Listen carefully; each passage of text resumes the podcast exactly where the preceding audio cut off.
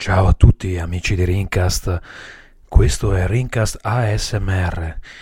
No, in realtà mio figlio sta dormendo e quindi devo registrare il più piano possibile. Spero che questa voce sexy vi sorprenda e vi emozioni.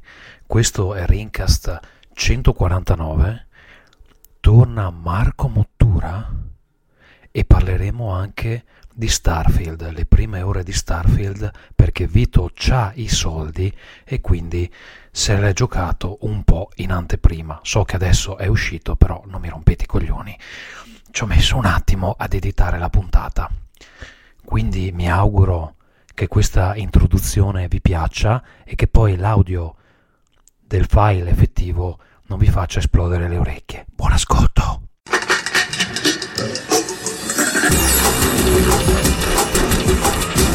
Ringcast presenta Nerdcore. Ciao a tutti, bentornati a Ringcast. Questo è l'episodio centoquarantanove dopo una lunghissima pausa estiva. Mi sa che abbiamo fatto registrato l'ultimo episodio a maggio, forse, non sono sicuro. No, forse ne abbiamo fatto anche uno a giugno. Eh, con noi questa sera torna dopo svariati episodi, credo ormai sei. Abbiamo fatto uno post e tre, Tommaso. Sì, sì, a sì, fine giugno. giugno. Brutto, veramente brutto, l'abbiamo fatto, però l'abbiamo fatto. Vabbè, oh, uno ci prova, poi sai, a questo punto... Eh, la gente si presenta anche e dice pure che è brutto. Cioè... No, lo dico esatto. Io perché abbiamo fatto invece delle Dunque, bellissime scusami, anni e quello faceva cagare. Oh, scusami, eh. Stavo cercando di reintrodurre Marco, che qualcuno ah. dei nostri ascoltatori neppure si ricorderà che cazzo è, perché a parte che cambia il colore dei capelli ogni cinque minuti, sono tanti episodi che non ciao. viene. Ciao Marco, ben, bentornato, ben, ben, ben ritrovato. Ciao, ciao a tutti, mi fa piacere essere qui. Vabbè, minchia, adesso non, so, non sarà qualche mese che non vengo, adesso già si sono dimenticati tutti di me. Poi non è che sono proprio sparito eh, da internet, però va bene. Okay. È così, è così. Purtroppo se non sei su Rincast non sei nessuno. Non ci sono, va bene, okay. La regola dell'internet. Comunque, allora, ehm, niente, ci ritroviamo a eh, settembre, perché ormai siamo a settembre, con... Eh, il uh, game, come cazzo si chiama? Quello di Colonia, aiutatemi. Ah, esatto, l'hai quasi, l'hai quasi detto, Tommaso, perché come cazzo si chiama a coma all'inizio, Gamescom. E qui ci eri davvero quasi. La Gamescom, com- dai, con la Gamescom Vabbè, uh, già conclusa. Ragazzi, l'uomo che è finito, non c'ha più una vita, dai, oh. guardalo in faccia, ragazzi. Sai, sai che oggi è il primo giorno di congedo parentale da solo. E ho fatto una settimana di preparazione insieme a mia moglie e sono dimagrito un chilo e mezzo. Cioè mi ha devastato sta cosa del bambino, perché si sveglia alle cinque, tu alle cinque devi essere... Adesso stiamo cercando di eh, farlo svegliare un po' più tardi, oggi si è, si è alzato quasi alle otto, quindi normale insomma. Va bene, comunque... Una strada, così state cercando di farlo svegliare più tardi. Esatto. Comunque, Marco è stato alla Gamescom... Eh, sarà con noi solo un tre quarti d'ora, quindi eh, io bando le ciance, eh, salterei un po' tutte le introduzioni, poi in caso recuperiamo più tardi. Marco, abbiamo un paio di argomenti da discutere con te. Allora, Gamescom che avete coperto benissimo su Round Two in questi giorni, eh, però per gli amici di Ringcast magari ci fai un po' la tua impressione generale, puoi dire le cose che non vuoi dire su Round Two qui, che tanto gli sponsor non ce li abbiamo, quindi cazzo. Cioè, credo lo dica ogni volta, sai Marco. Ma sono a casa mia, cioè. E noi non dobbiamo, non dobbiamo far contenti i poteri forti, quindi puoi, puoi dire quello che vuoi. Perfetto, progetto e... Laudus sputtanato completamente come gente che si vede. Io mi dissocio. E um, detto questo, poi capisci perché anche... poi non viene Marco comunque. Sì, cioè, la... due domande magari facciamocele anche, però non no, poi solo. C'è anche la uh, questione uh, Starfield, che ha generato una serie di, di domande interessanti su cui vogliamo la tua opinione. E tra l'altro, se riusciamo prima della fine, voglio anche contestare una cosa che hai detto sul uh, uh, rincaro del P S Plus, perché secondo me non concordiamo sui motivi di questo, di questo rincaro, quindi se riusciamo a coprire anche quello sarebbe interessante. Comunque partiamo dalla Gamescom. Ma allora, la Gamescom l'anno scorso uh, era ritornata, diciamo, in carreggiata, provando a imbastire uno show che, eh, diciamo, ripresentava la formula canonica. Io c'ero stato anche un anno fa, un anno fa mi avevano proprio dichiarato esplicitamente eh, persone che lavoravano, diciamo, addetti ai lavori, tra l'altro eh, incentrati sul mercato tedesco, che per la fiera in generale eh, il duemilaventidue sarebbe stata una specie di test, cioè per vedere se dopo il Covid eh, c'era ancora l'intenzione di fare un evento del genere, che richiamo potesse avere, che richiamo potesse avere per i publisher, per il pubblico, cioè era una specie di tentativo di eh, ripresa non troppo convinto, perché bisognava un po' anche solo testare il fatto che magari la gente volesse riunirsi in quel modo. Nota di colore per chi non dovrebbe non dovesse conoscerlo: la Gamescom è un, una fiera la, per consumer, quindi per il pubblico, enorme nei numeri, eh, credo che forse tocchi un, forse addirittura un milione di visitatori nel totale, una roba del genere, comunque cioè, centinaia di migliaia di persone incredibilmente addossate l'una con l'altra. Il polo fieristico di Colonia è gigantesco, ho scoperto che comunque non è neanche per sbaglio il più grande della Germania. Nonostante ciò, fate conto che come dimensioni a livello di metratura secondo me sarà serenamente un cinque sei volte le tre, okay? eh, o qualche era delle tre, eh, quindi il fatto di ritrovarsi tutti assieme, l'anno scorso era un po' un test che è andato bene, quest'anno hanno voluto rilanciare rilanciare con anche la presenza di, per esempio, eh, publisher come Nintendo, che è tornata eh, sullo show floor. PlayStation non c'era neanche quest'anno, Xbox eh, c'era e come, tanto per citare. Però, scusa, per chi non lo conosce, chiariamo che se andate come visitatori all'inferno in terra, perché è praticamente no, no punto... anche non come visitatori.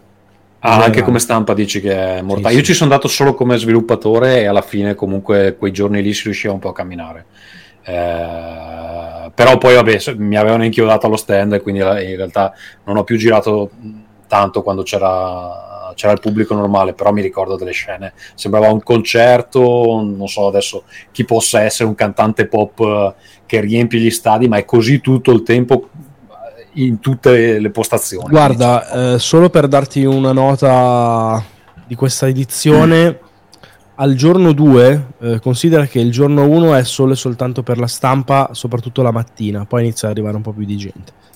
Il giorno due eh, cioè il mercoledì, poi c'è il giorno due che è il giovedì, poi c'è il venerdì e poi il sabato e la domenica. Non c'ero mai stato il sabato e la domenica perché sono una roba proprio off limits, e soprattutto tutta la parte stampa chiude il venerdì, quindi se ne vanno tutti. La parte stampa è un'area che sta separata, diciamo, dove vedi alcune cose, altre invece sono sullo show floor pubblico. Considera che al giorno due, quindi in teoria in un momento di grande calma, la mattina c'erano cinque ore e mezza per provare la uh, demo di uh, cyber, scusate, la demo del, dell'espansione di Cyberpunk, e siamo arrivati a sette ore per provare uh, Wolong no, Wukong, sì. adesso me li confondo sempre Wukong, scusate, Black Myth Wukong, l'action, quello cinese che a sorpresa era lì presente in fiera, quello con la scimmia, diciamo, esatto, per però cioè, solo per dare un'idea di quanto veramente sia presa d'assalto come manifestazione. E anche lato pubblico, una persona che va lì, se va bene vede due giochi, non sto scherzando, cioè di quelli grossi ne vede due, se va bene, se va bene. Eh, però è così, è un momento anche di grande unione, di grande comunanza, un sacco di eh, cosplayer, di gente di tutti i tipi. È in Germania e quindi il mercato P C è super rilevante, è anche con delle storture adorabilmente tedesche, tipo padiglione dedicato solo ai giochi di lavorare di, con i trattori, trattori appesi, non sto scherzando. Quest'anno non l'ho visto, ma cioè, c'era di sicuro, non ci sono solo passato. E è una manifestazione in cui appunto fanno vedere per la prima volta spesso al pubblico delle cose che tendenzialmente in passato gli addetti al lavoro avevano provato in California.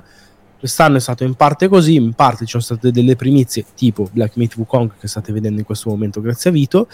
E ehm, guarda, io che cosa posso dirti? Cioè, eh, non so quanto sia stato in grado comunque ancora oggi di portarsi sulle spalle il peso delle tre che non c'è più, eh, la rilevanza comunque anche a livello di comunicazione è stata secondo me discutibile, per usare un eufemismo, nel senso che l'Opening Night Live che è stata gestita da Geoff Keighley l'ha fatta come se avesse il classico appuntamento in cui aveva mille cose da dire, come se fossero i The Game Awards o il Summer Game Fest, e poi da presentare ce l'aveva veramente pochissimo, tra l'altro in maniera molto strana perché lui ha presentato poco durante lo show E invece il paradosso era che in fiera c'era un sacco di roba da provare, che o lui non ha fatto vedere o ha fatto vedere male. Su tutti, per dirti, Alan Wake due, che io ho visto dietro le quinte, con uno showcase bellissimo di quaranta e rotti minuti, e lui ha fatto un trailer di due minuti. Allora, sulla parte live. Io devo, vedere che, devo dire che per quanto riguarda Alan Wake sono d'accordo con voi, e ho seguito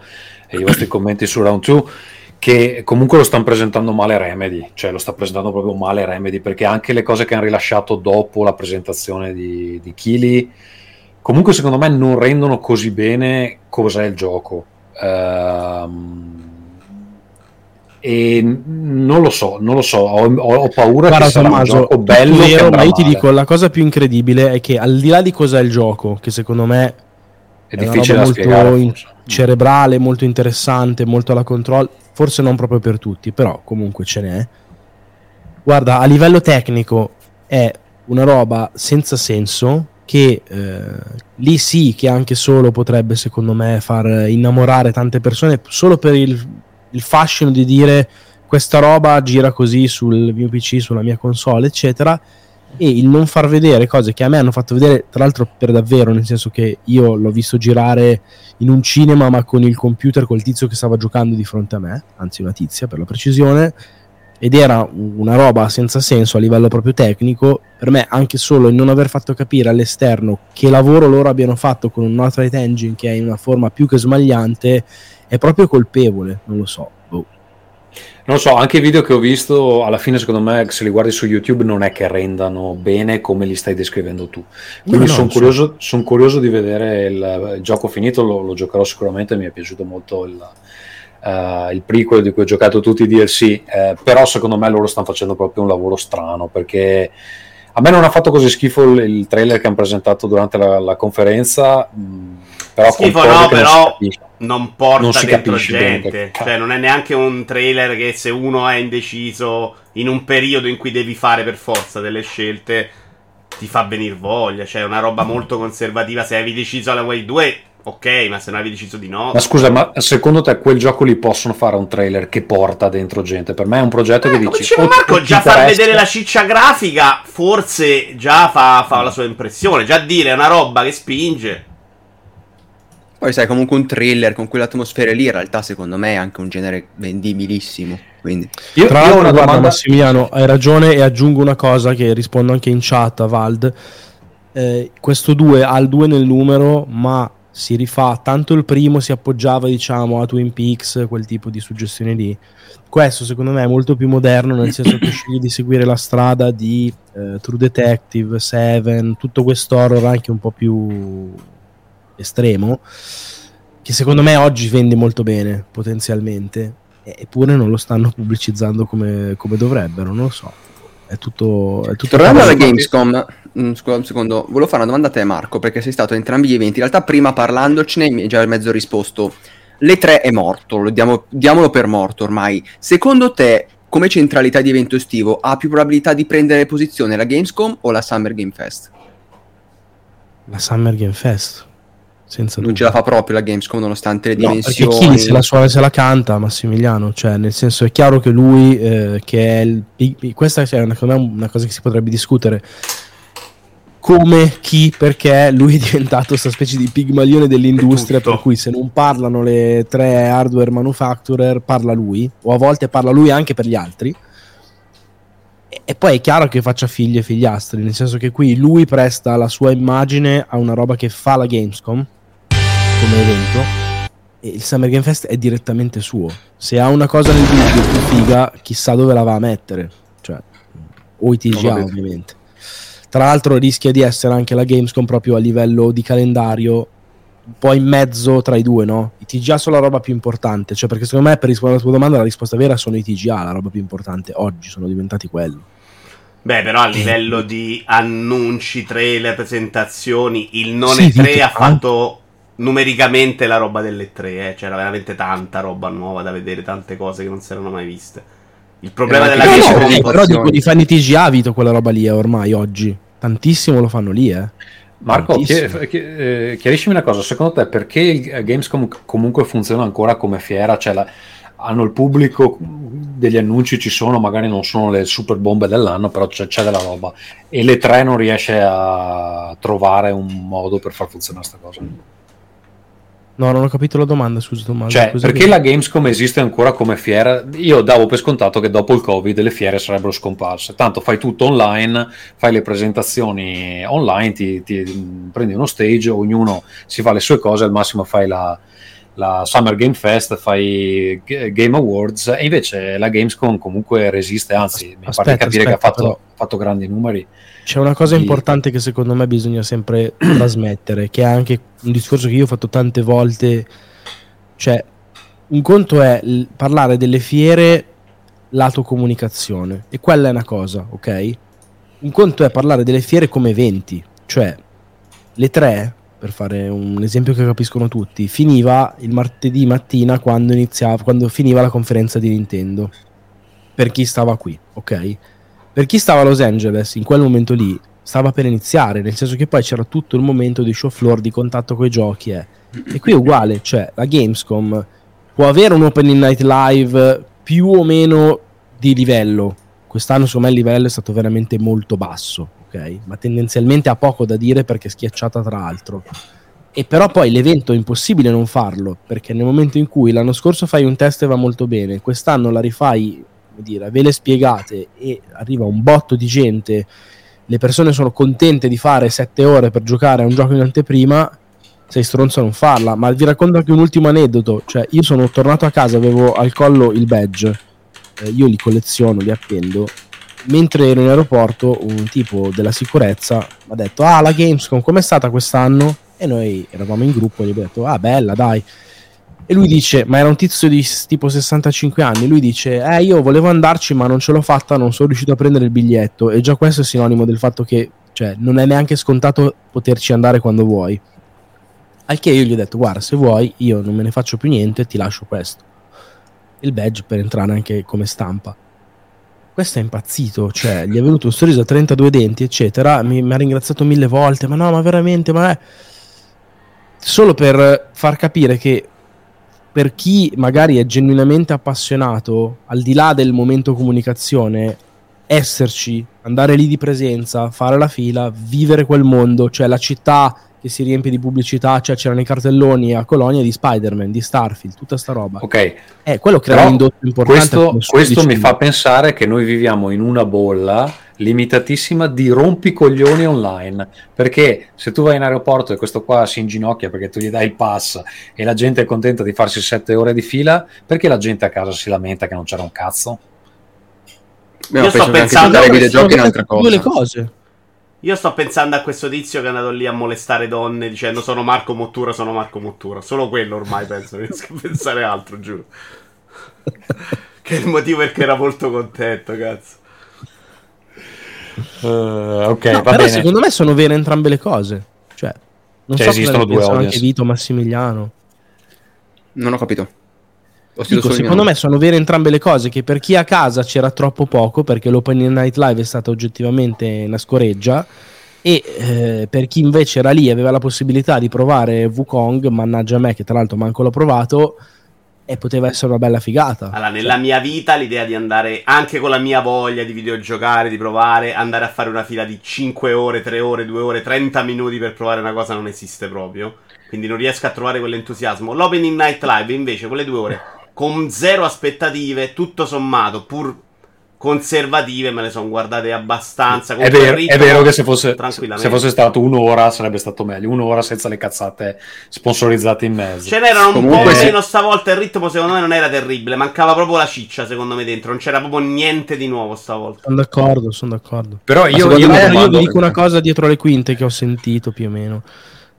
Ci siamo chiesti, ma se c'era Alan Wake perché non hanno fatto vedere il gameplay, se c'era, faccio un esempio, Space Marine due perché non hanno fatto vedere, non hanno fatto vedere il gameplay, se c'era Gioco X perché, pare che la risposta, prendetela come un pur parler, non è una cosa ufficiale, sia che se vuoi far vedere una cosa che interessa o che comunque c'ha un, un certo minutaggio molto breve, soprattutto se hanno un po' bisogno, ok dai, metti dentro, è gratis.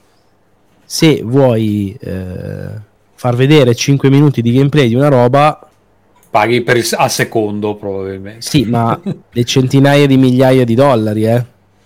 Beh, vabbè, sarà tipo il Super Bowl del, dei videogiochi, eh, alla fine vendono lo spazio. Comunque io mi domando se tutti questi giochi cinesi che mettono in mezzo ogni tanto da far vedere, cioè alla fine faranno dei gran numeri, perché eh, può essere quello che siano quei giochi degli... che noi non Beh, ci ma crediamo. Praticamente ha presentato solo roba di Miyoyo, però, eh, cioè Genshin, Zenless Zone Zero, vabbè, quello lì, quello eh, con Kai Star Rail, cioè sono loro che non di Genshin Rail, quello là ha fatto cinquecento milioni di dollari già quest'anno, cioè non hai proprio idea, Tommaso, che cazzo di, di no, roba. No, appunto, cioè io sto dicendo, per noi sono i giochi di rotture, tra l'altro a me quelli là piacciono anche, perché fra tutti i giochi cinesi mi sembrano quelli fatti meglio quelli, ma eh, cioè per noi sono i giochi che mettono per uh, far la marchetta, però in realtà sono giochi che hanno milioni e milioni di utenti, magari non è la stessa utenza che ma guarda, è un pensiero tutto eh, bello, che esatto, sei vecchio Tommaso. Cioè sono giochi che non gliene frega l'utente di quella roba lì, per me non sa neanche cosa sono i T G A, e l'ironia però è che probabilmente le aziende che pubblicano quella roba vanno da chili col portafoglio così e lo sommergono molto più di quanto non faccia Nintendo, per fare un nome. Si vede che stanno provando a far conoscere quella roba anche al pubblico hardcore, oppure si vede che eccetera, sono quelli che hanno più soldi da investire perché ne fanno di più, allora, e questo è un dramma ri- per, per i videogiochi a cui siamo innamorati noi, cioè tutto il nostro mercato mm. di videogiochi che ancora fa buoni numeri non fa mai le robe di Fortnite, perché Sony prova a fare il gas, perché Suicide Squad diventa quella roba là dopo che hai fatto Batman e li abbiamo sannati, perché a voglia combattere con sta roba, rischi di fare un gioco, va male, non fai soldi, prendi le pizze, Alan Wake un altro po' zompano, indovini una roba di quelle con altri giocatori e è finito, cioè diventi Valve, non stai più a preoccuparti del denaro, diventi Bocelli. Va bene, ascolta, posso chiederti una cosa su Wukong? Eh, ogni volta che lo mostrano tutte le scritte sono in cinese, ma non possono assumere un cazzo di traduttore. Quando si, si poteva giocare lì era, era localizzato in inglese oppure no? Sì, era locali- io non ci ho giocato perché non l'ho fatto in tempo, ma era localizzato, c'è una demo che ha un tot di lingue dentro, non c'è l'italiano, okay, ma c'è in inglese assolutamente, credo che ci fosse tedesco, spa- eh, spagnolo, francese eccetera, comunque sì sì era, locali- era assolutamente localizzato. Però vi, vi, vi racconto un paio di aneddoti. Il gioco è comparso alla fiera non si sa come, nel senso che eh, addirittura si pensava un po' come era successo ad Atomic Heart, che fosse troppo bello per essere vero, io ci ho sempre creduto in questo. Ora boh, arriva là, arriva direttamente sullo show floor, cioè nella parte riservata alla stampa non c'era, non c'era il gioco, non c'era nessuno di loro, non aveva presenza, era sullo show floor con uno stand anche molto bello, eh, in un padiglione con tutto il resto delle cose cinesi, e praticamente eh, dei demoist che erano dei tizi ovviamente cinesi che non avevano nessun tipo di eh, idea di dove fossero, di che tipo di dinamiche si, star- si sarebbero instaurate con il pubblico, e addirittura avevano preparato una cartelletta che ti davano quando tu provavi il gioco, il boss, cioè il gioco quando lo provavi era una serie di sfide coi boss, tipo boss rush, no? Senza tutta questa parte che stiamo vedendo ora, più la action con i livelli, le cose, quindi tutta sta roba è da verificare.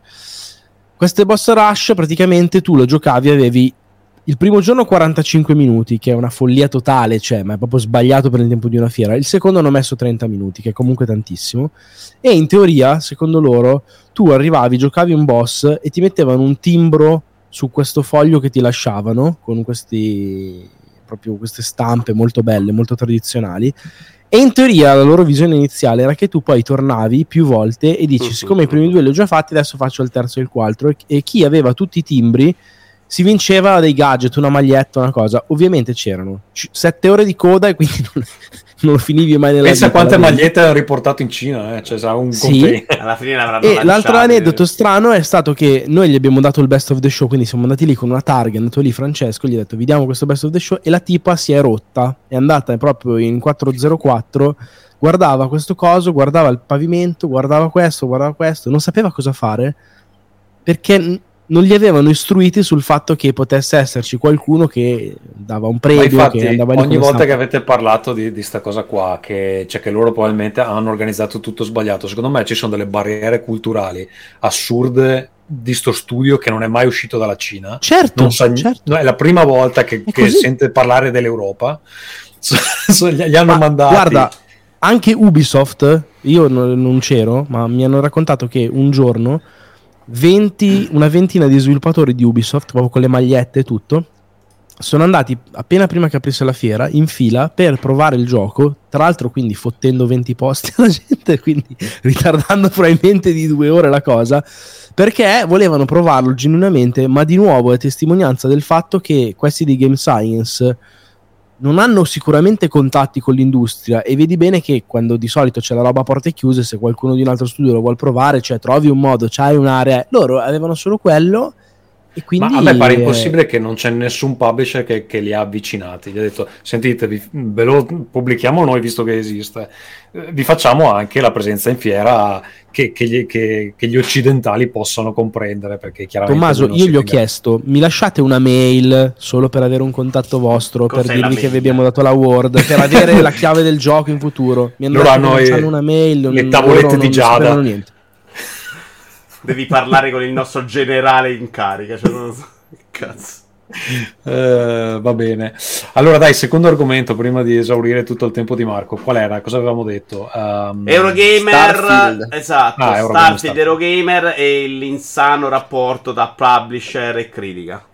Abbiamo già deciso che comunque Mottura allora, prende dei soldi, quindi aspetta. Secondo me la discussione è anche già finita. Aspetta un attimo, Massimiliano, fai un breve riassunto. È eh, l'oggetto della tua ultima puntata di Insert Coin. Hai parlato proprio di questo caso qui. Sì. Mi ha fatto comodo anche a me perché me l'ero persa. Eh, cosa è successo in breve?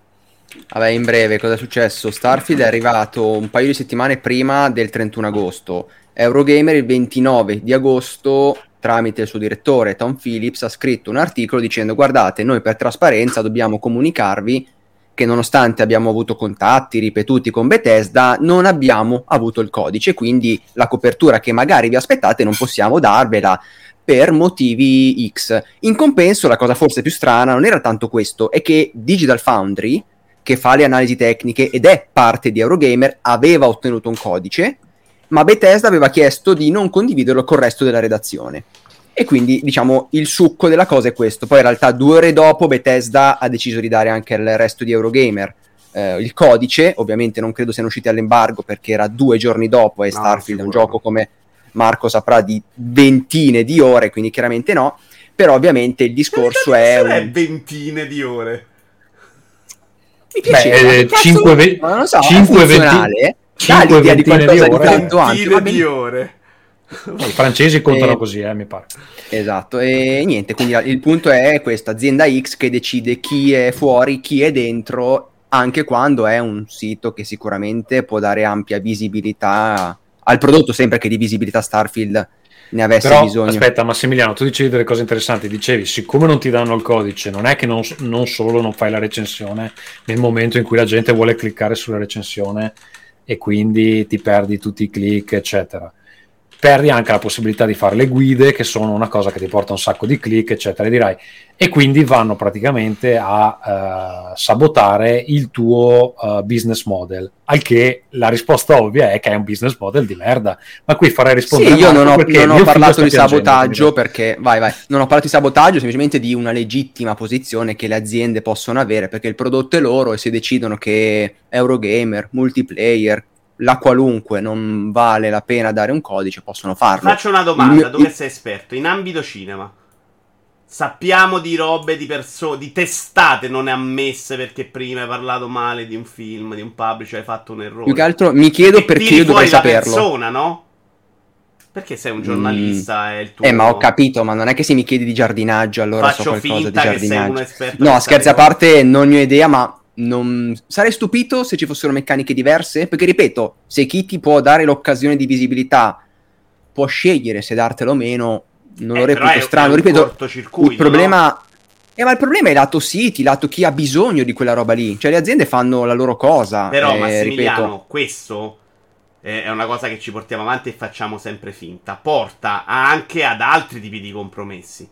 Se io so che una reazione molto diretta, feroce contro il gioco in uscita porta a questa conseguenza, io non dico che mi vendo e do nove, però ammorbidisco le curve, ammorbidisco gli spigoli, voglio dire. E quindi avrò una comunicazione che è quella che abbiamo oggi, novantotto come voto base a salire, e poi dentro il testo magari c'è anche scritto che ci sono dei difetti. Guarda, io ti dico la mia e poi lascio parlare Marco, perché mi sembra che certo. sia un'intersezione con la sua esperienza. Tutto, non credo che esista quella roba lì, cioè non penso tanto che allora vaffanculo, io al tuo gioco do sette così la prossima volta vedi come chi comanda.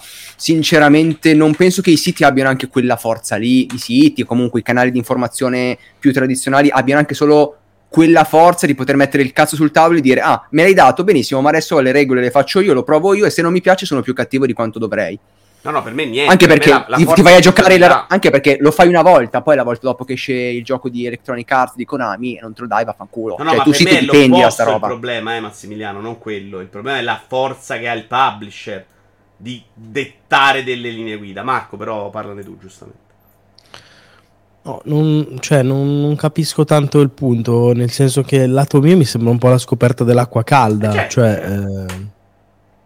Non, non è che è la prima volta Marco, che succede, che voglio dire, Rockstar che... ha una lista lunga così di siti blacklist o, o giornalisti o entrambi blacklistati, ma da anni si sa che c'è, e se sei blacklistato non ci sei, ma cioè, adesso non mi viene in mente chi, ma non lo dico per censura, non lo dico perché non mi ricordo, ma c'è forse Kotaku, non so, roba del genere, cioè siti grossi, Polygon, Polygon mi pare, era blacklistato, non vanno agli eventi, non li invitano, non gli danno il codice, punto. Ma lo fanno, non dico tutti, ma, ma tutti, o comunque tanti. Cioè, ma è normale, Marco, Nintendo la non è... aveva mandato cose a, di nuovo, Kotaku, eh, non ha invitato gente, e il punto è quello che dice Vito, quindi teoricamente possono controllarti, quindi è, volendo sì, cioè, però non è che... Cioè, non, non capisco dove sia la notizia, nel senso che questa roba di Starfield... Ah, attenzione, non è che sto dicendo che fanno bene, eh? Cioè, mi dispiace quando è così, perché è ovvio, Massimiliano, quello che dici tu, che stai causando un danno. Però è così da tantissimo tempo, cioè, e tra l'altro ti arrivo a dire anche che è così sia in casi espliciti di blacklist, cioè non ti ho voluto dare il gioco perché mi stai sul cazzo, perché hai trattato male questa cosa, perché non ci avevo voglia, ma è così per estensione anche quando c'è l'evento stampa e scelgono che possono andare due persone, due auto. No, no, ma due, non, è, non era cioè, una notizia è la stessa, cioè, fa, ma guarda, faccio un esempio proprio esplicito che, che mi riguarda.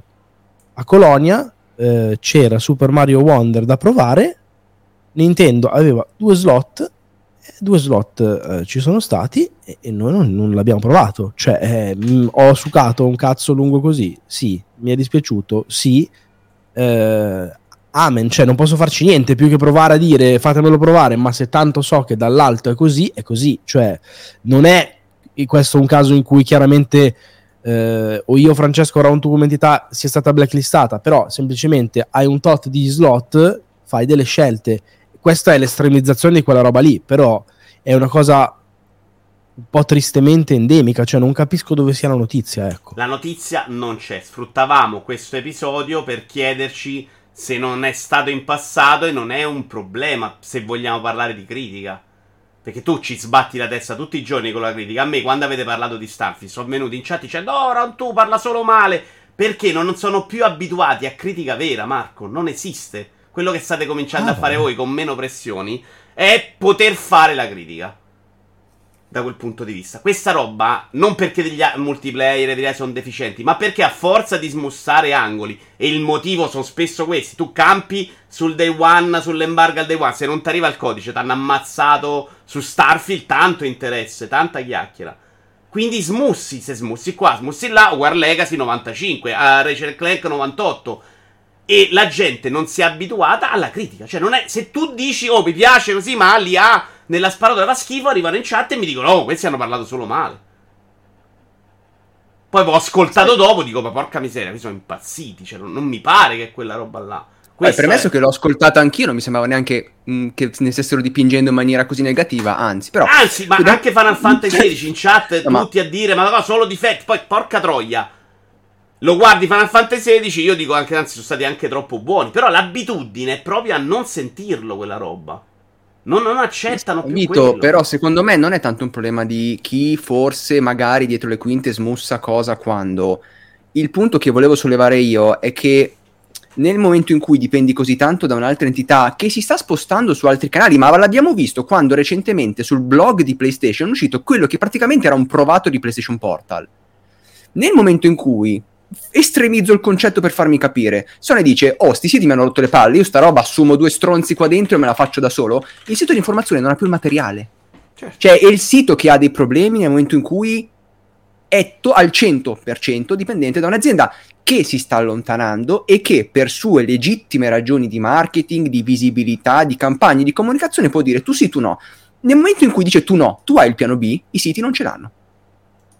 I siti hanno campato per trenta anni del fatto che le aziende fossero sempre lì a dargli il cibo. Ora il cibo non c'è, che cazzo fanno i siti? Saltano. Il giorno che non Come ci sarà, cioè io solo questo riviste, mi chiedevo. Ma Massimiliano, cioè è evidente. Ma le, ma le riviste sono state al centro di un cambiamento di internet che è e un po' diversa come cosa. Sarà un cambiamento cosa. Che è già successo in realtà, secondo me. Non se ne sono accorti forse quelli che hanno i soldi, ma il cambiamento è già tutta un'altra parte. La gente non ascolta il sito, ascolta l'influencer. Ma quindi chiediamo questo... a Marco, Vai. Ma voi a, a Round Two avete un budget di giochi che vi, per i giochi che vi dovete comprare da soli? Cioè avete un budget a parte? Va, questi i giochi non ce li danno, noi vogliamo parlarne lo stesso. Questo è il budget per comprare questi giochi qua. Oppure non, li, non ne parlate proprio? No, mica c'è un... No, no, no, allora, tendenzialmente abbiamo i contatti e ci danno mediamente tutto. Cioè, poi magari il punto è se te lo danno un mese prima, se te lo danno al day one, se te lo danno perché glielo chiedo. A me non mi è quasi mai capitato che mi dicessero voglio un codice, no, vaffanculo. Ma coi numeri vostri poi fatica. Anziano tutto. Vabbè, ma faccio un esempio quei, stupido quei, che ne so, Blasphemous due. Ti faccio sempre esempi, guarda, molto, molto pratici ragazzi. Più due al carisma. Blasphemous due non l'abbiamo chiesto perché io dovevo recensire Armored Core, Francesco doveva occuparsi di Starfield, c'era la Gamescom in mezzo, c'erano altre cose, quindi si è fatta un, un ordine di valori, va bene, sto cazzo, amen, passa. Tra l'altro in realtà l'aveva chiesto Andrea Sorichetti per Final Round, non l'hanno cagato. Uh, ok.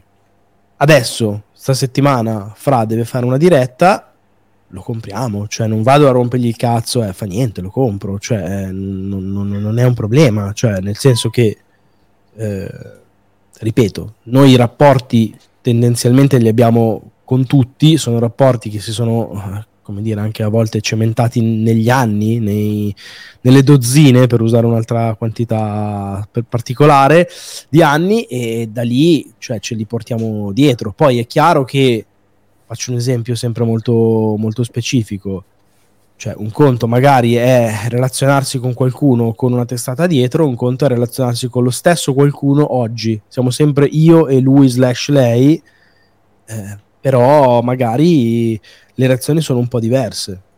Eh vabbè, amen. Cioè purtroppo è una cosa che ho imparato a, come dire, gestire sulla mia pelle, eh, però, cioè, ripeto,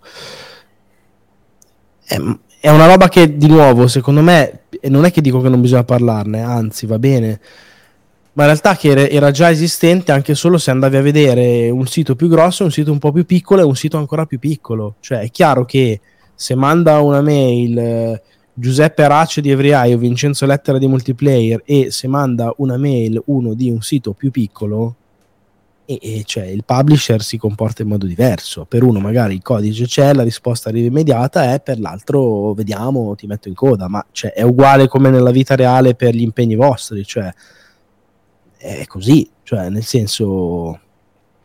Però poi lì è il discorso che facevi prima di scelte sulla critica, alla testata. Non mi, non mi ricordo di polemiche simili nel cinema, magari ci sono state. Secondo me il cinema blacklisti la persona se proprio fa una roba, ma la testata rimane, cioè la, la possibilità di critica la dai a tutti. Questa pote- potenza so. di fuoco di poter limitare la critica, secondo me è stato sempre un problema de- della comunicazione. Io genuinamente non lo so, cioè non ho idea di, cioè mi, mi viene un po' strano pensare che non siano successi degli episodi simili nell'industria cinematografica, magari, che cazzo ne so, negli States o che, boh, non lo so, non, davvero non ho idea, cioè non, non ho idea. Sicuramente oggi, perché un elemento della discussione che secondo me andrebbe introdotto è, e che di nuovo parzialmente ci riguarda, è tanto spostamento a livello di investimenti, di attenzione, di rapporti in generale, eh, si, è, si è visto aprendosi per esempio ai creator, perché di nuovo la realtà è che se oggi parli con, se tu hai da lanciare un Souls-like e parli con Every Eye oppure parli con Sabaku, e Sabaku c'ha un pubblico che è super settorializzato, in realtà sempre meno visto quanto è grande, e recettivo, attento eccetera, e allora vado da Sabaku, cioè la realtà è quella. Per forza. Stai già, pensando al, al, stai già pensando alla next big thing, Marco? Cosa farai dopo essere un creator streamer? Stai no, già pensando non... dieci passi avanti? No, il futuro del, della, della comunicazione? No, però dico, eh, mi sembra un elemento da mettere sul tavolo. No, no, cioè. ma era, era quello che diceva anche Massimiliano, cioè che, che più che dare il codice ai siti, fa, fan prima darlo a chi gli porta le view, gli streamer, eccetera. Cioè, si sta proprio spostando. Adesso I G N farà ancora quei numeri che fa, eccetera. Però quelli più piccoli alla fine puoi anche sbattertene, perché... Io solo una cosa voglio dirvi, e ve la dico da persona che è stata fino a un anno e mezzo fa dentro Every Eye, conoscendo numeri, cose, eccetera. Smentisco, l'ho già fatto in altre occasioni, ma proprio categoricamente quel principio per cui, che si legge sempre su internet, la recensione che fa la polemicuccia, il voto è sia fatto per i click, è una cazzata atomica, perché anche un pezzo super cliccato nell'economia di un sito che poi fa milioni di click o meno, quello che è, cioè non è il picco che ti determina, è la media.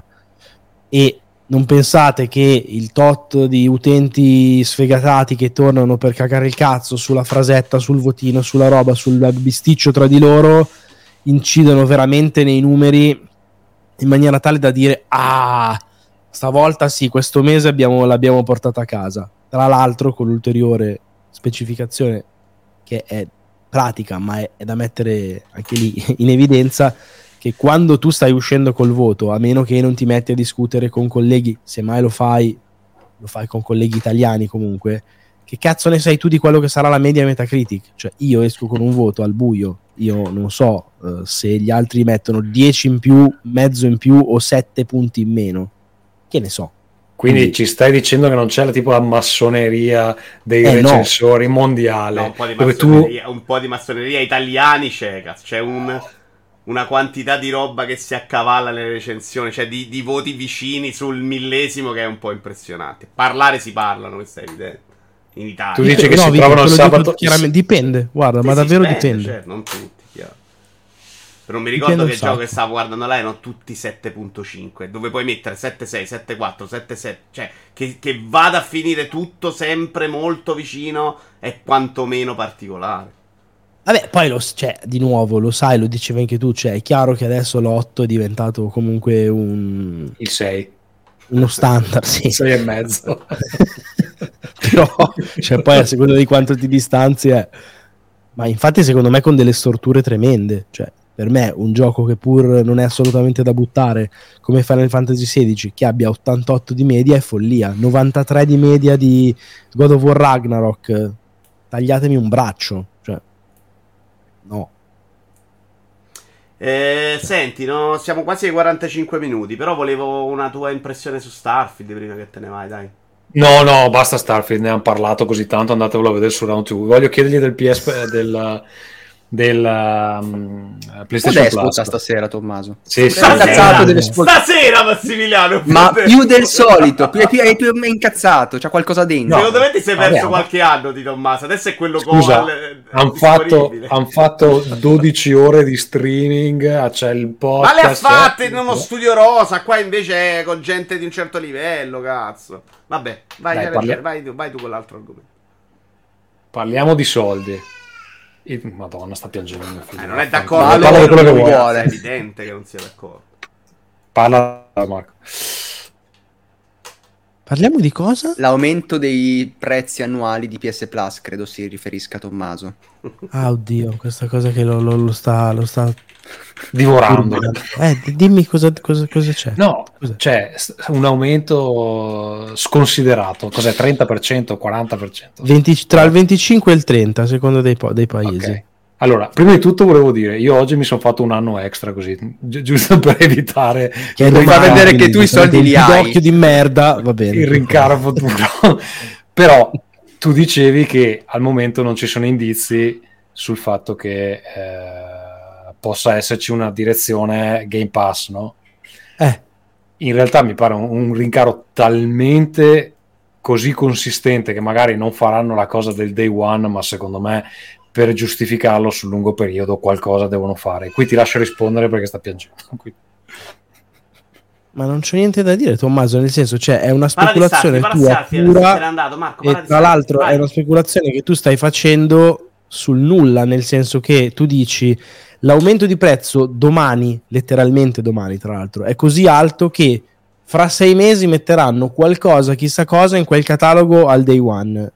Scusami, ma ti faccio presente la po- pochezza, diciamo, di questa argomentazione, nel senso che se fosse così io aumento domani e i soldi te li inizio a chiedere da domani e poi, e poi forse tra sei mesi ti do qualcosa, ma che stronzata è? Cioè, se aumento domani, domani ti do, ti faccio presente perché devo aumentare. Che cazzo vuol dire che io ti chiedo i soldi adesso e poi in cambio ti do delle cose, forse, chissà in che modo, vediamo quando. Cioè non ci sono indicazioni che vanno da questo, in questo senso, ma nessuna, non hanno neanche minimamente, come posso dire, dato l'impressione che potessero seguire quella strada lì, anzi, ma mai non capisco da dove deriva questa cosa. Però una cosa che dicevate, credo nella puntata di oggi di Gong, o non so, una delle più recenti, che cioè, hanno fatto questi investimenti grossi per i giochi eh, a servizio, certo, aumentano il costo dell'online, quindi contro il loro stesso interesse.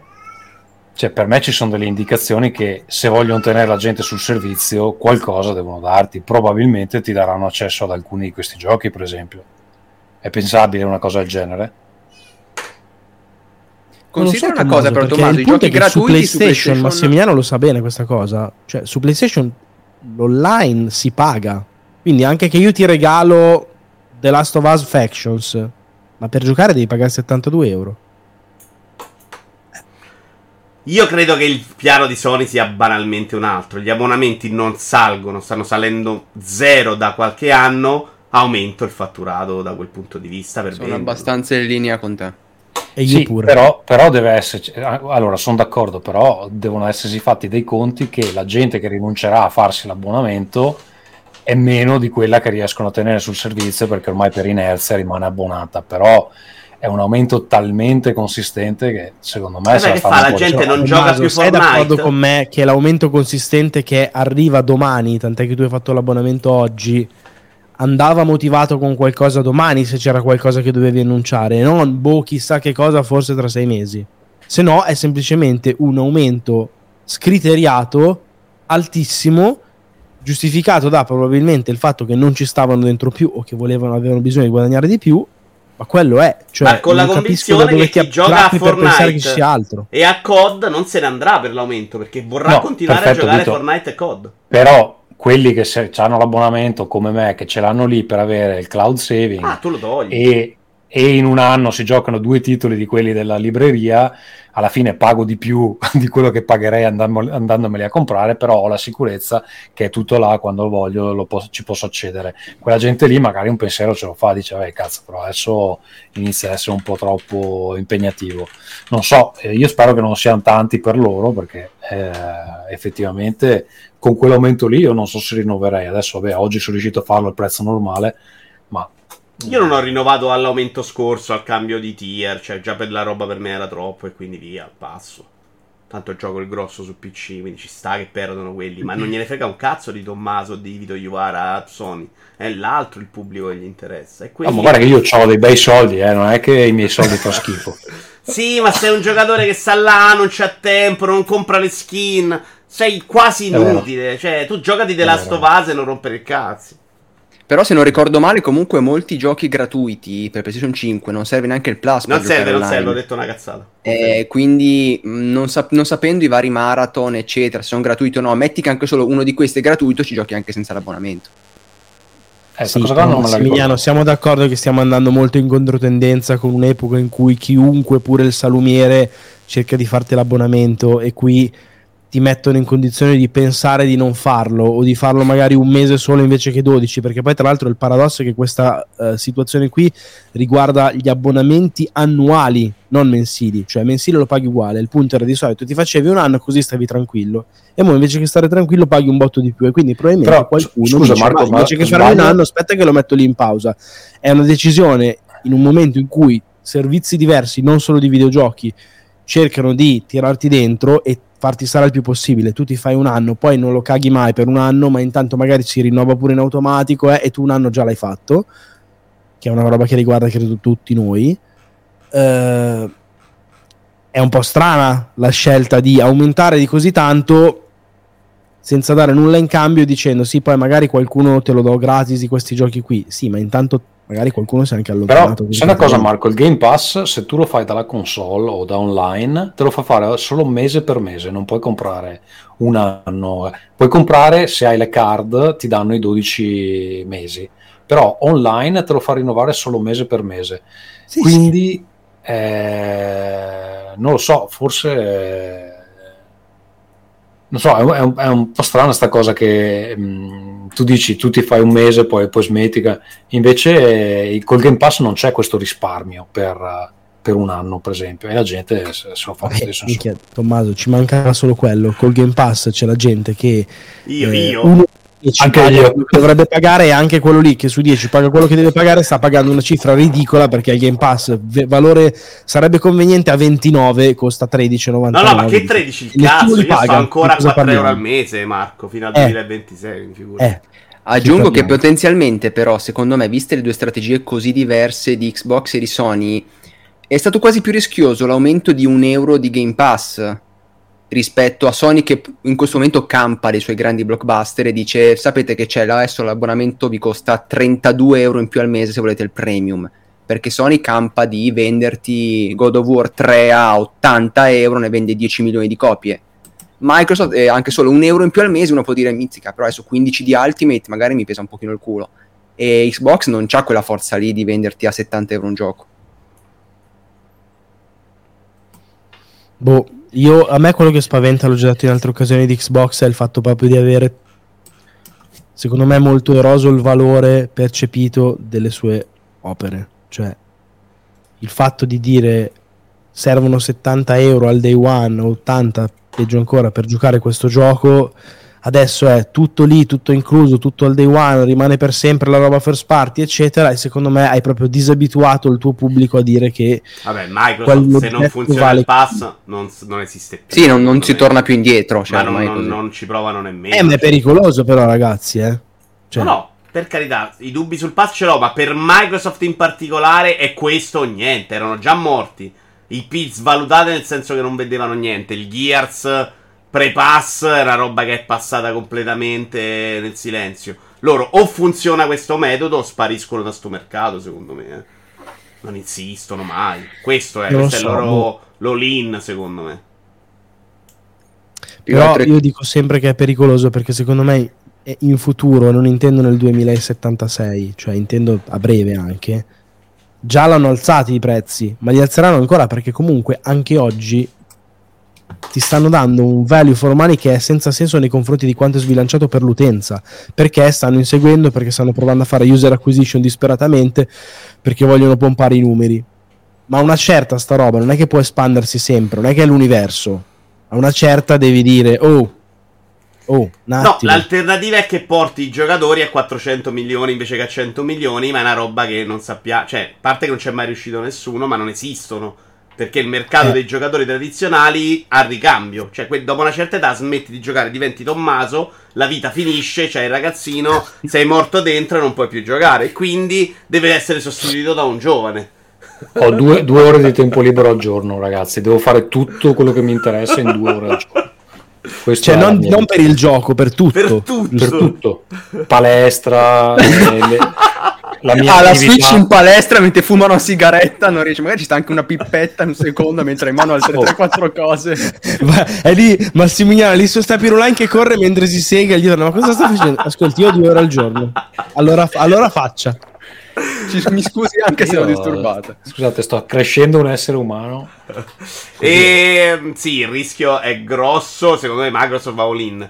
Eh, c'è da dire che anche sul lato serie tivù c'è una contrazione forte che sta facendo anche rivalutare l'idea di quel modello là, eh, quello che sembrava ormai diventato la normalità. Nel momento in cui sono entrati diversi elementi nel mercato, cioè Disney Plus, oltre a Netflix, Amazon Prime, si è contratto, non c'è più crescita, calmi allora, meno investimenti, meno roba di qualità, cerchiamo i soldi altrove, i rischi ovviamente di questo modello sono allucinanti e l'unica è spostare tutta l'utenza Sony sul pass, poi i soldi con cento milioni di abbonamenti di pass li fai con le transazioni o col trenta per cento di tutto il resto che si vende, ma non è detto mai che sta cosa funzioni.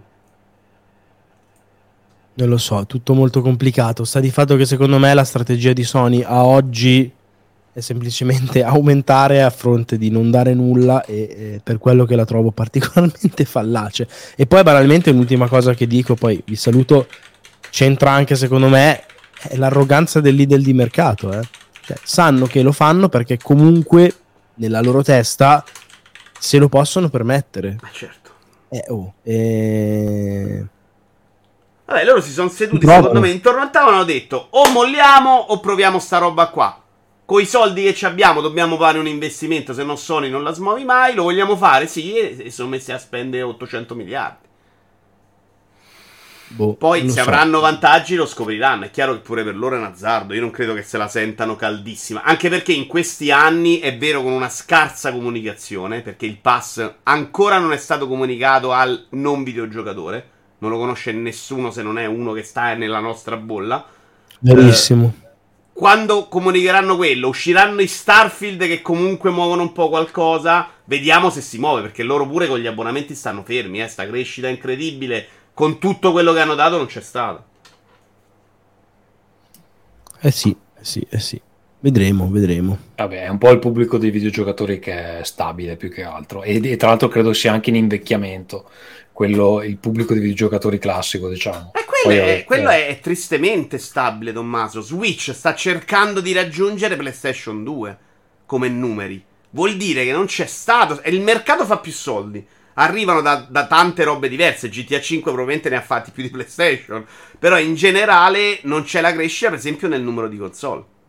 Quel mercato qui va invece a chiedere il pass di Microsoft. È esattamente quello, però.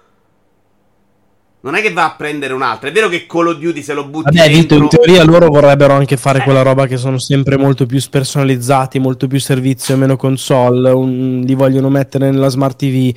Sono molto più avanti sul cloud. Cioè, secondo me una visione ce l'hanno. Sì, eh, però un portare un non giocatore anche se gli metti sul televisore il Game Pass a giocare, per come sono fatti quei videogiochi, non è facile. Loro bisognerà vedere no, quanto no. sulla parte di King avranno st'impatto, perché già un gioco alla Formiville gliela metti sul televisore, magari ci gioca anche un altro tipo di pubblico.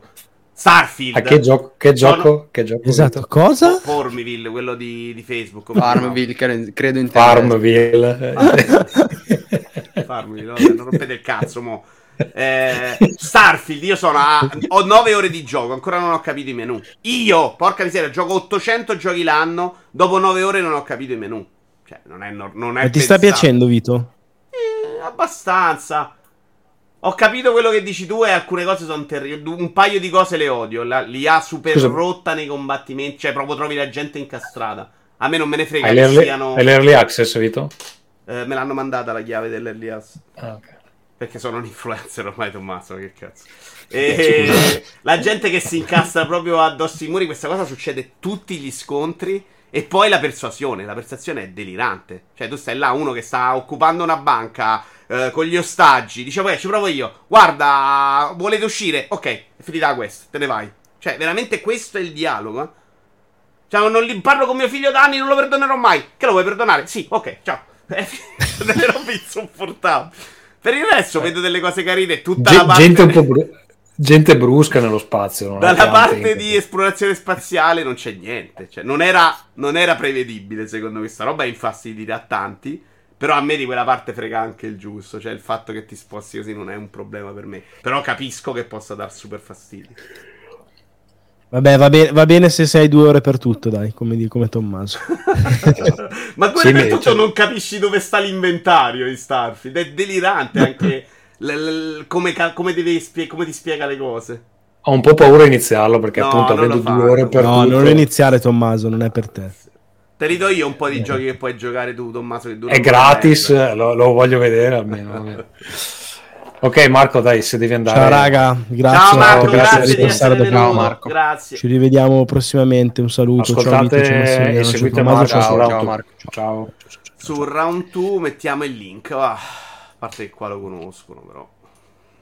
Allora, noi avevamo altri argomenti o andiamo con quello che stiamo giocando? No, andiamo con quello che stiamo giocando perché sono le ventuno e trentuno, eh? Ok, allora eh, batto le mani ma piano perché sennò si sveglia mio figlio. Ok, qui mettiamo una bella sigletta perché ancora non siamo riusciti. Ah no, Vito ce l'ha le sigle adesso. Sì, però vabbè, cioè... preparate, però se poi la metto. Dai, mettila. Okay. Shh, però a basso volume. Dobbiamo parlare piano, noi non ho capito. No, perché ho le cuffiette, solo io devo parlare piano. Sigle, vi devi ricordare però come si chiama che non me lo ricordo mai. Copy... Now Playing. Eh... No, Now Playing. Now, play... now Playing. Vai, sta partendo.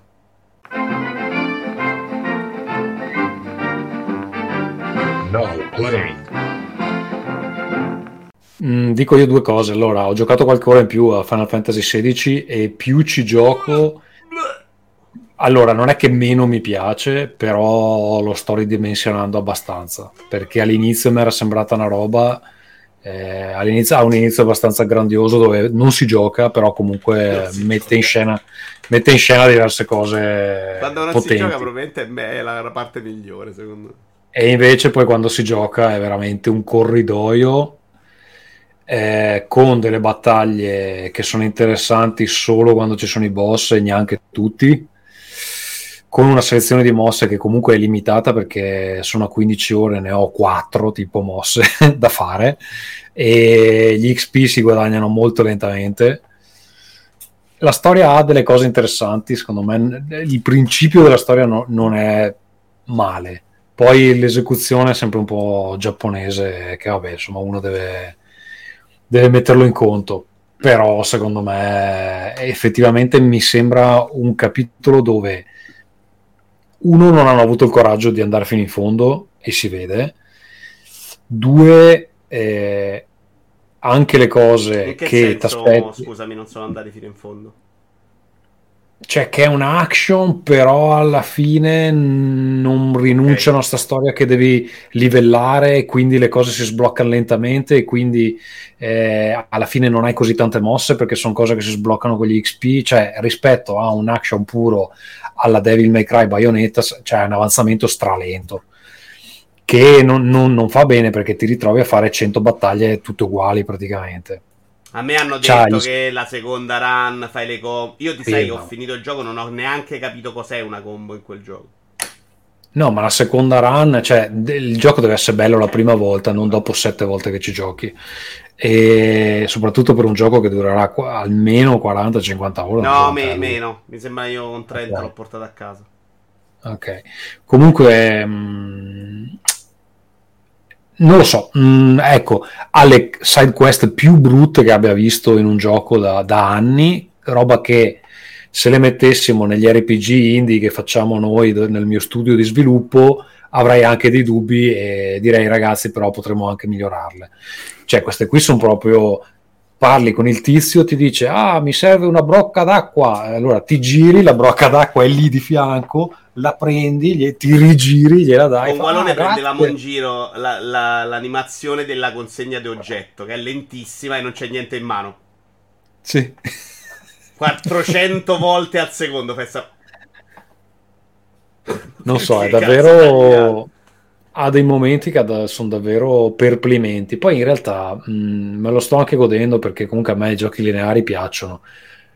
Però da un Final Fantasy oggettivamente lo sto trovando abbastanza sotto le aspettative e devo dire che ero partito gasato perché è uno degli unici giochi che sono andato a comprarmi al day one dopo aver provato la demo, Quindi non lo so. Eh, Io sono partito come... meno casato di te, ma comunque con entusiasmo. Le fasi iniziali le ho odiate meno come te, cioè sembrava comunque una roba destinata a crescere. Per esempio sulle subquest sono molto meno critico di te, perché scrittura alcune non sono brutte. Ci sono delle belle robe su questa roba del razzismo, di come non vengono considerati esseri umani i tizi con lo, con lo sfregno in faccia. Però poi la realizzazione è terrificante. Cioè tu fai l'ina quest, guarda la persona come il cane, vai là e c'è quello spiaccicato così, perché è fatto col motore di gioco ed è terribile. uh, La roba secondo me veramente non, ha, non concepibile è la struttura ed è il fatto che non c'è veramente nessuna evoluzione del personaggio. Tu parli di progressione di X P lenta, ma in realtà mentre più vai avanti poi diventa narrativa l'X P. Cioè tu salirai per finire il gioco semplicemente facendo le cazzate della storia. Quindi combattimento con un mostro ferocissimo, settecento H P, otto ore, tre X P. eh, Vai a dire a uno ciao, sei miliardi di X P perché deve farti progredire di livello.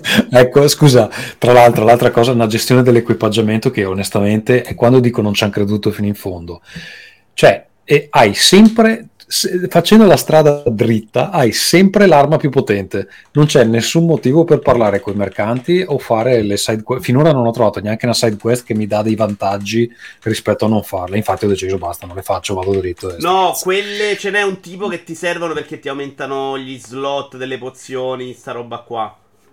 Le... ok, devo ancora trovarlo. Non ricordo come era su schermo, ma un tipo di secondaria con un, un cazzillo panato. Quelle sono importanti perché ti aumentano un po' di roba di inventario. Però io non e... ho portato neanche la trama. Cioè anche la parte con gli Econ, che è bella messa in scena, però è finta, è pesante, è lenta. Non so, ecco, tra l'altro una cosa strana che è vero sì che affronta questi temi del razzismo eccetera, però è anche un po' bizzarro che, che hanno scelto che le persone più capaci in quel mondo sono gli schiavi, quindi è un'antimeritocrazia praticamente. Questa cosa è veramente divertente, cioè i più forti che sanno fare le magie senza avere i cristalli sono delle merde, tutti gli altri scarsi che hanno bisogno del cristallo per fare le magie invece sono, sono fighi. È un po' però, la storia vabbè, del lì... mondo però, Tommaso. Lì ci può stare, dai, ci può stare, però è un po' bizzarro. Però ecco, sta cosa che eh, tu hai sempre l'arma migliore senza fare niente, non puoi customizzarla in quasi nessun modo. Sì, e io non so se poi aumenta, aumentano poi gli slot degli amuleti, quelle cose lì, perché no, anche lì hai un po', hai un po' di scelta, ma alla fine non cambia un cazzo, no, perché sono talmente... puoi scegliere gli aiuti fondamentalmente, tutta l'altra roba è proprio limitata. Ma infatti alla fine so. tutta quella parte là è inesistente, tutta la progressione. In un mondo in cui veramente ormai un po' di R P G, di, di costruzione del personaggio, c'è in qualsiasi genere. Loro hanno detto ok, togliamo tutto, e secondo me l'action doveva essere più convincente. No, ecco, prima di giocare questo ho giocato un po' di God of War Ragnarok, che è molto più eh, ti permette di customizzare il personaggio molto di più di Final Fantasy sedici. Sta cosa qui è veramente strana, ecco, insomma, come hanno deciso di, di farla, perché l'hanno lasciata ma non serve un cazzo, e quindi a quel punto o togli tutto o la fai bene, insomma, non la fai tanto per, per far scena. Guarda, la cosa più bella di sto gioco sono i menu, secondo me, sono i menu più belli de- che abbia visto da-, da anni a questa parte, chiarissimi, anche chiari quando ci sono le... Eh beh, c'è niente il, però, il il tutto, beh, sono straminimali, non ti puoi perdere, eh, no, si capiscono bene, però comprare il gioco per i menu mi pare un po' tanto. Io devo a parte essere questo... onesto, per gran mm, parte vai. del gioco sono stato un po' in difficoltà, perché poi male male non fa niente, cioè comunque non è... brutto da guardare, il combattimento te lo porti pure a casa, non è difficile, c'è il point dentro che ti rifili, però alla fine è proprio niente, cioè non c'è niente per cui vale la pena di essere giocato. Sì, è um, underwhelming, come dicono i britannici.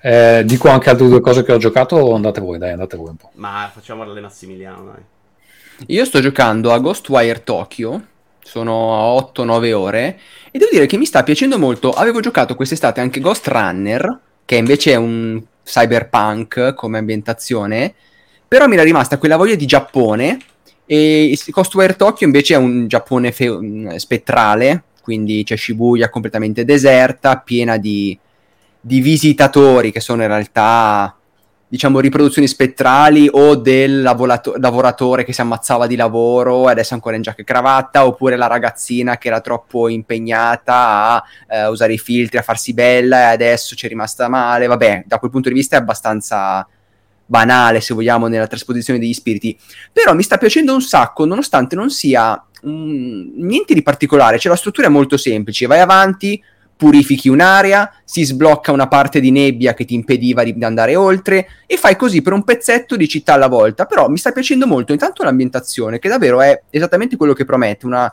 un Giappone spettrale. Mi dà un pochino forse ah, fastidio una, un parolone, non sono ancora pienamente convinto dei combattimenti, perché di fatto tutto quello che fai è sempre lanciare queste... Uh, lo chiama etere, vabbè, queste piccole magie, chiamiamole così, a seconda del colore, c'è cioè quella di fuoco, di, di vento, di, di acqua, eccetera. E magari un pochino più dinamico sarebbe stato meglio, anche perché è molto lento e i nemici stessi si muovono lentamente, cosa, quindi è tutto prevedibile. Il combattimento, dimmi, sembra che in fase di sviluppo lo abbiano alleggerito di tutto il resto, perché pure la roba dei colori diversi fondamentalmente non la usi mai, serve a niente. No, perché poi l'attacco lo fai uguale su tutti. La devi ricaricare. Ricaricare l'attacco è una roba che andrebbero picchiati con un bastone. E quindi alla fine il combattimento è sempre quella roba là in cui spari la stessa sì, cosa. Sì, io mi riduco a usare il fuoco perché praticamente il fucile a pompa di è qua dentro e di più magari, no? Quello rosso. E... e beh, quello verde perché è quello ah. più veloce. Però ecco, forse dopo un po', soprattutto perché magari quando arrivano i nemici più forti e devi sparare venti trenta volte, ecco, non è che sia proprio fantastico quel momento lì.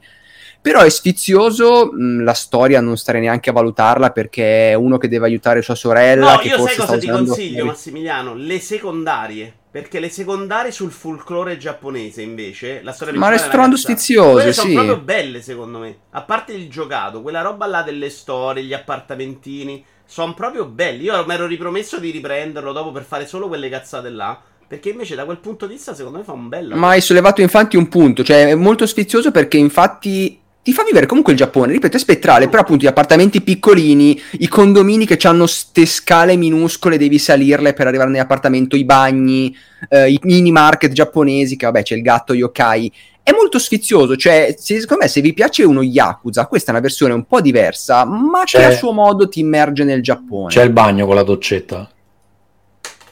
In che senso?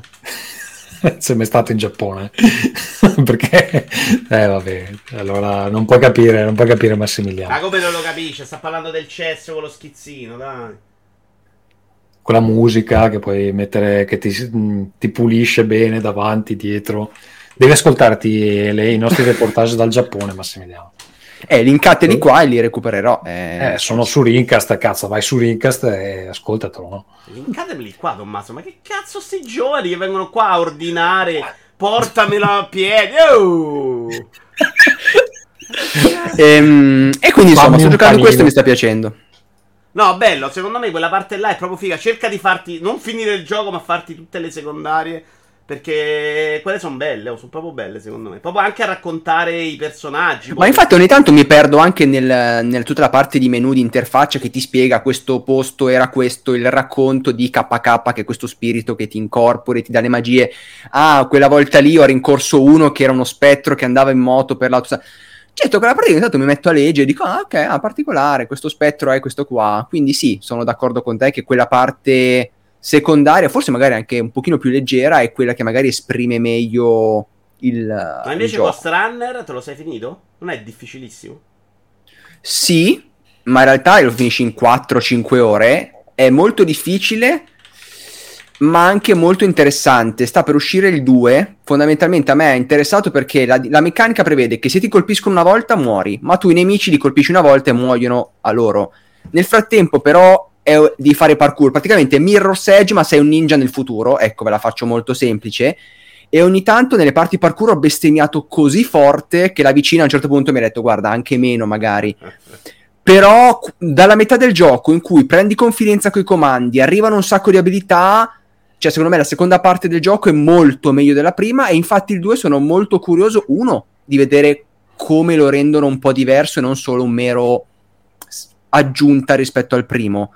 Però secondo me è molto carino, dura il giusto, anzi secondo me dura anche un po' meno di quello che potrebbe permettersi, è sfizioso. Mi sta solo sulle palle che si chiuda quasi in diminuendo, perché la parte finale dopo il boss in realtà è quello che più o meno state vedendo adesso, solo che devi fare un sacco di salti, quindi un po' un peccato. Però dura poco, secondo me è sfizioso. Cyberpunk, con quella roba lì, quando funziona bene. È meglio questo Neon White, ma tu non credo abbia. Eh, non l'ho giocato Neon White, devo recuperarlo. Io però secondo me sono anche giochi un po' diversi. Dico Neon White, però proprio per, per ritmo e cose, cioè mi piaceva. Lì è il livello chiuso, fai cose veloci, con tantissime idee, cambia di più secondo me di Ghostrunner Neon White.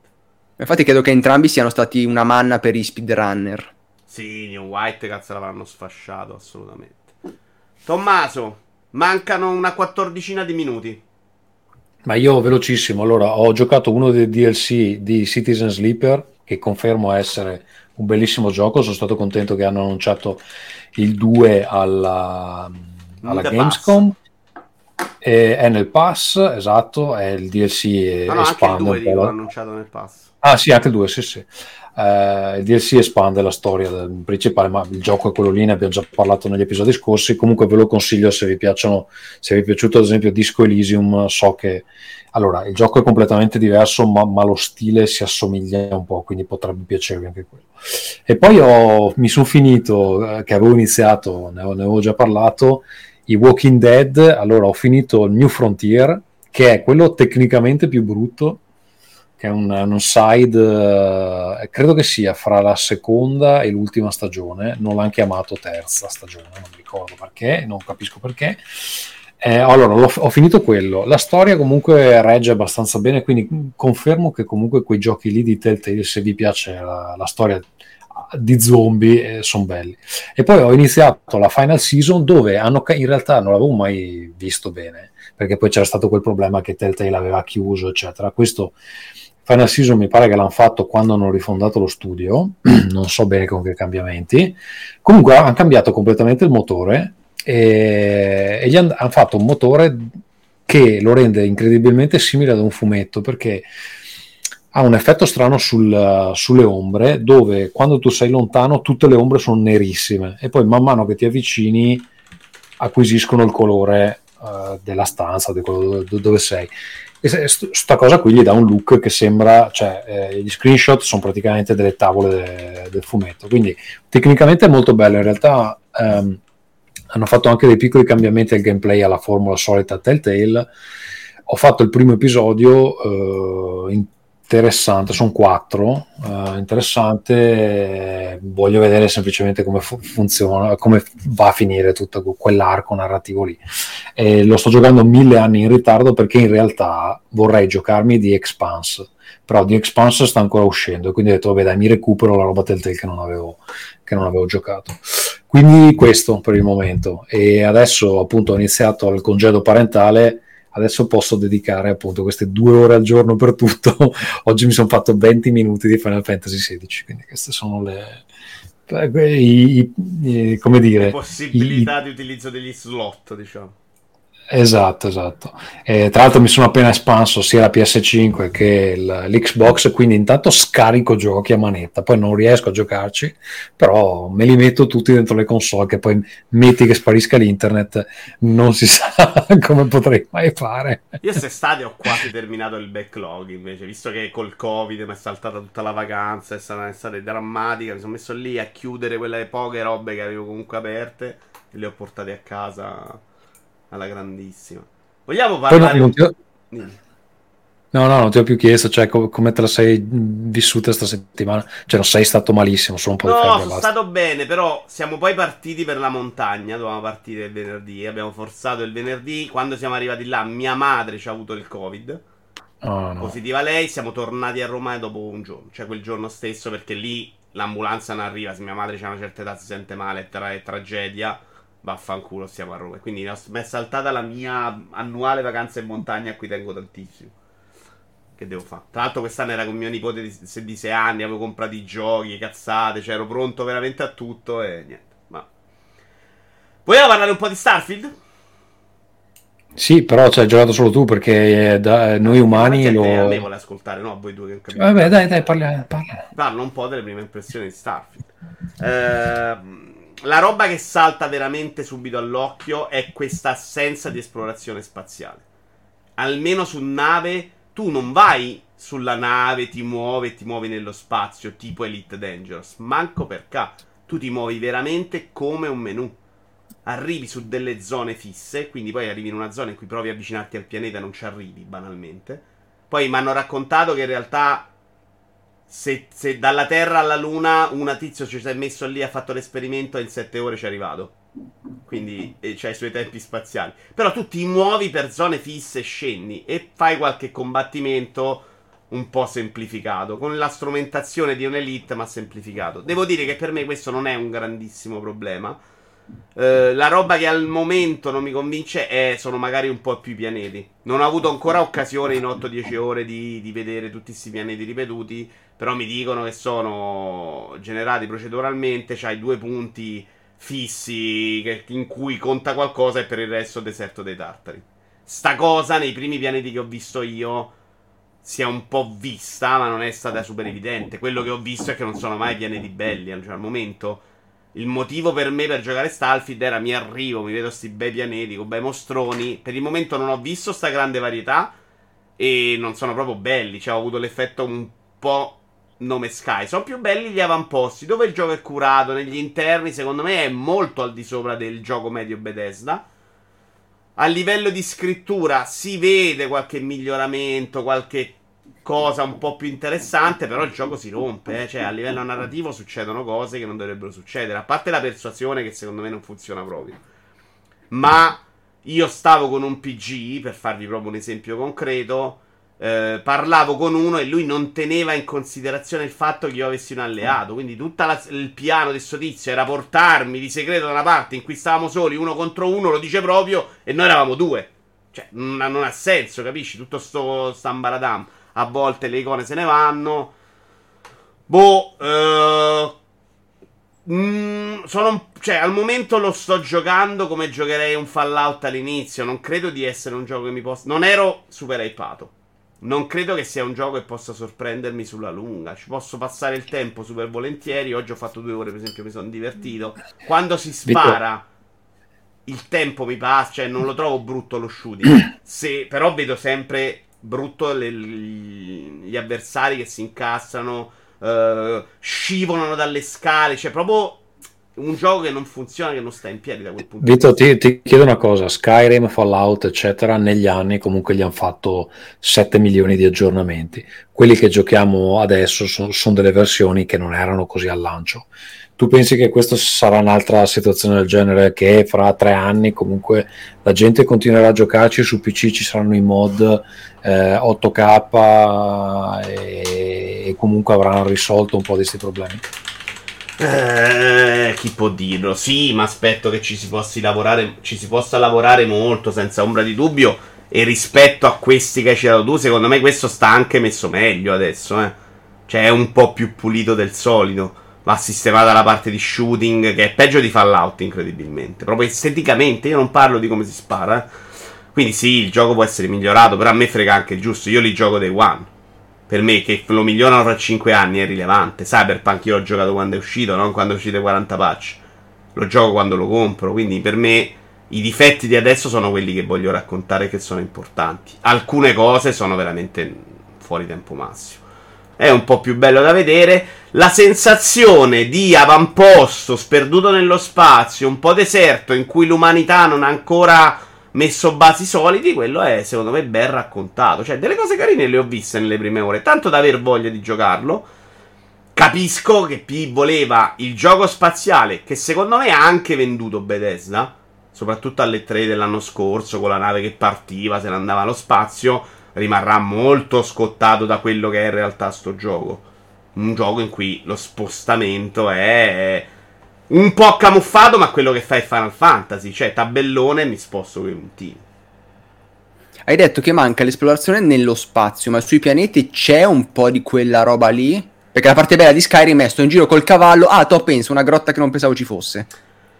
Questa roba dicono tutti di no, Massimiliano, cioè dicono che tro- arrivi su un posto, ci sono due robe riconoscibili, e per la mia esperienza è andata esattamente così, però in otto dieci ore non ti posso dire se è tutto così, Mi dicono che è esattamente tutto così. Cioè tu arrivi in un posto, c'è mm. l'avamposto con tre cristiani, c'è la grotta che sta là e sai che sta là, poi cammini, cammini, cammini ed è Umbria.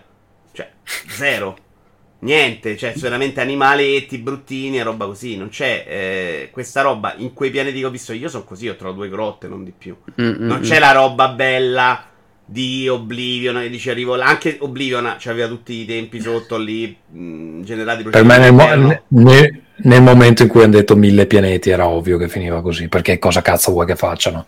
Cioè fai due pianeti e farli belli invece di no, farli. No, ma puoi farli minuti. Anche così se mh, io non ho nessun interesse a andarli a esplorare, ci sta, cioè che cazzo me ne frega. Però mia. Vito, scusa, fammi un piacere, togli quelle forbici dalle mani, perché secondo me te le pianti sulla gola prima della fine della puntata, perché ti vedo che ti dimenico ste, guarda ste guarda come ormai ormai c'ha un bambino da cinque anni eh, sa che fa, vi fate male poi e poi venite a piangere e che insomma vabbè sono forbicine, tutti terrorizzati da queste forbicine, non muore una persona se si colpisce con le forbicine eh. Beh, se la ficchi nella gola magari eh ho capito cazzo devi proprio affondare, ma che ve pensate? Lo stavi per fare, lo stavi per fare no, per, per il fare. Content guarda cosa è disposto, quindi io avevo molto basse aspettative, quindi per me non è mai una delusione eh, non è il capolavoro che ci si aspettava da entrare nella storia di casa Microsoft, cioè, non... ma guarda io mi aspettavo Skyrim nello spazio e da come me lo racconti sembra che non sia neanche quello e quindi in realtà mi è un po' caduta la cosa. No, se ti aspetti la roba che va in giro, trovi il posto figo, non lo è. Non lo eh, è. Secondo me era non... quella la parte interessante. Cioè, quella roba lì di... non è un giocone di ruolo, nel senso che difficilmente interpreti un ruolo lì dentro. Però l'esplorazione secondo... a me è sempre piaciuta. E se manca la fisicità dei colpi, in... inesistente. Eh, sì, sì, è birilli boh. A cui sparare. Però Massimiliano eh, era... c'aveva senso che fosse un'altra cosa, che non ci fosse il posticino da esplorare su miliardi di pianeti. Cioè poi se nella storia principale, nelle subquest principali te li trovi dei posti belli anche stica, capisci? Poi bisognerà vedere sulle settemila ore che dura sto gioco quanta roba carina da trovare c'è, anche se con una struttura che non ti lascia libero ma ti incanala, no? In The Last of Us non me ne frega niente che io non vado nella stanzina a scoprire un segreto, so che c'è quello, me l'hai preparato, può anche andar bene. Per me sono importanti due cose, i pianeti devono essere belli e la narrazione deve funzionare qua. Cioè devo trovare interesse. Una cosa storie. Particolare per cui chi l'ha finito suggerisce di andare dritto a cannone nella storia e poi rigiocarlo per bene con un nuovo gioco più. Non so come finisce chiaramente, non so se sblocchi cose, ma chi l'ha finito, ma anche chi l'ha recensito, suggerisce di questo approccio particolare. Addirittura. Sì, di finire prima la storia, evidentemente sblocchi cose, nuovo gioco più, ti godi davvero Starfield, così. Ritengono però è dicono. Final Fantasy sedici che alla seconda run diventa bello il combat, cioè eh, boh può essere, è una roba che bisognerebbe anche combattere a livello dialettico secondo me, cazzo io Tom, questo poraccio c'ha due ore di vita a settimana e tu glieli sprechi nel tentativo di arrivare a una seconda run. Per me la roba che, che il gioco diventa si apre nella seconda run dovrebbero proibirla, se la fai ti tagliamo le mani. Niente, io ti, ti è anche andata bene Tommaso. No, se no non ti do i soldi alla prima run, te li do alla seconda quando gioco è bello, no? La prima run, che cazzo. La prima devi fare il refound e poi gioco la seconda. Esatto, va bene. Siamo al tempo limite? Sì, sì, siamo alle ventuno, alle ventidue ci siamo. C'è chi in chat lo definisce come un, vuole essere cattivi, un Outer Worlds coi soldi, che per me andrebbe pure benissimo fosse un Outer Worlds coi soldi, cioè. Ricordatemi però... qual è The Outer Worlds? Quello di Obsidian colorato. Ah, spaziale. Ah, sì, ci può okay. stare. Così fosse tutto sommato ok. Per quello che ho provato io di Outer Worlds, che ho mollato presto perché non era bello da vedere, per esempio, sì, secondo me mi dà, può starci assolutamente. Mm. Anche là l'esplorazione spaziale non c'era. Però non me l'aspettavo, è quella la differenza. Beh, loro avevano venduto un'altra cosa, secondo me, banalmente. Sì, ma infatti, cioè, loro hanno venduto come l'epopea spaziale della vita, un po' Uh, Elite Dangerous, un po' No Man's Sky, un po' quello che stanno vendendo a centinaia di milioni di dollari, in questo momento mi sfugge il nome, e non è quello. Sono d'accordo. Tommaso, basta, non ho più giocato niente. No, saluta, non... vai con i saluti. Ah, ok. Ciao amici, grazie per essere ritornati su Rincast, tra l'altro stasera mi pare che abbiamo anche dei buoni numeri, sì. E niente, dai, ci risentiamo il mese prossimo quando avrò giocato altre quattro ore qualcosa. No, scusa, ne hai due. No, in realtà, in realtà questo mese secondo me riesco a giocare un po' di più perché non devo andare a lavorare, quindi può essere che riesca a ritagliarmi qualche, qualche minuto qui e lì. Va bene, vi ringrazio, uh, grazie Vito, grazie Massimiliano, alla prossima, ciao. Ciao a tutti, ciao. Ragazzi, buonanotte, ciao ciao.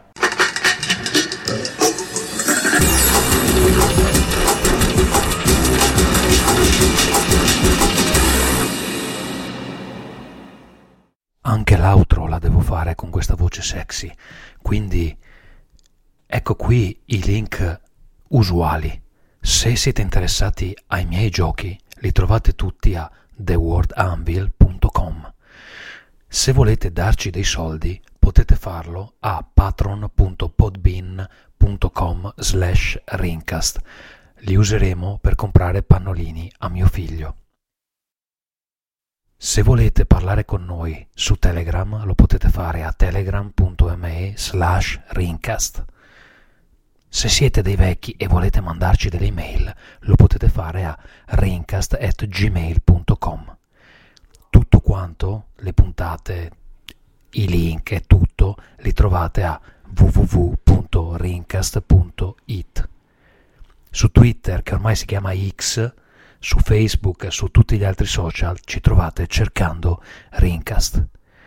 Come sempre, Ringcast è stato editato con Producer, il software creato dal nostro ascoltatore Alex Raccuglia per creare podcast. Io vi saluto, vi ringrazio e spero che questa mia nuova incarnazione sexy vi abbia emozionato. Ciao! Ringcast.